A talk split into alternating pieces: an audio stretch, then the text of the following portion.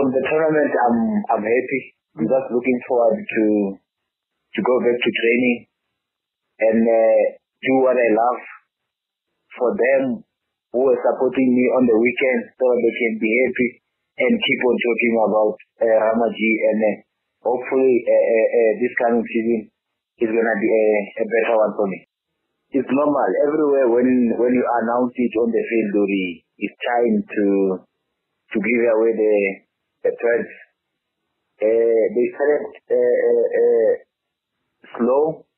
Maybe they were shy because it's not it's not they are not used to it to receive threats on the field. Mm.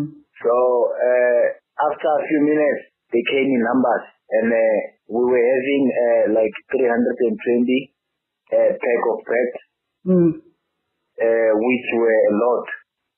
So I think everyone who were there on the field, they they got two, more others they got three. So it was it was nice for me to to give them the the the threat so that they can they can have something when they go.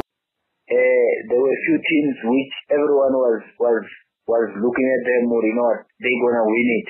But they get surprised when we see a, a, a smaller team who is in a, a Malfa League uh, going straight to the to the final. Unfortunately, they lost it. They they lost it at the end.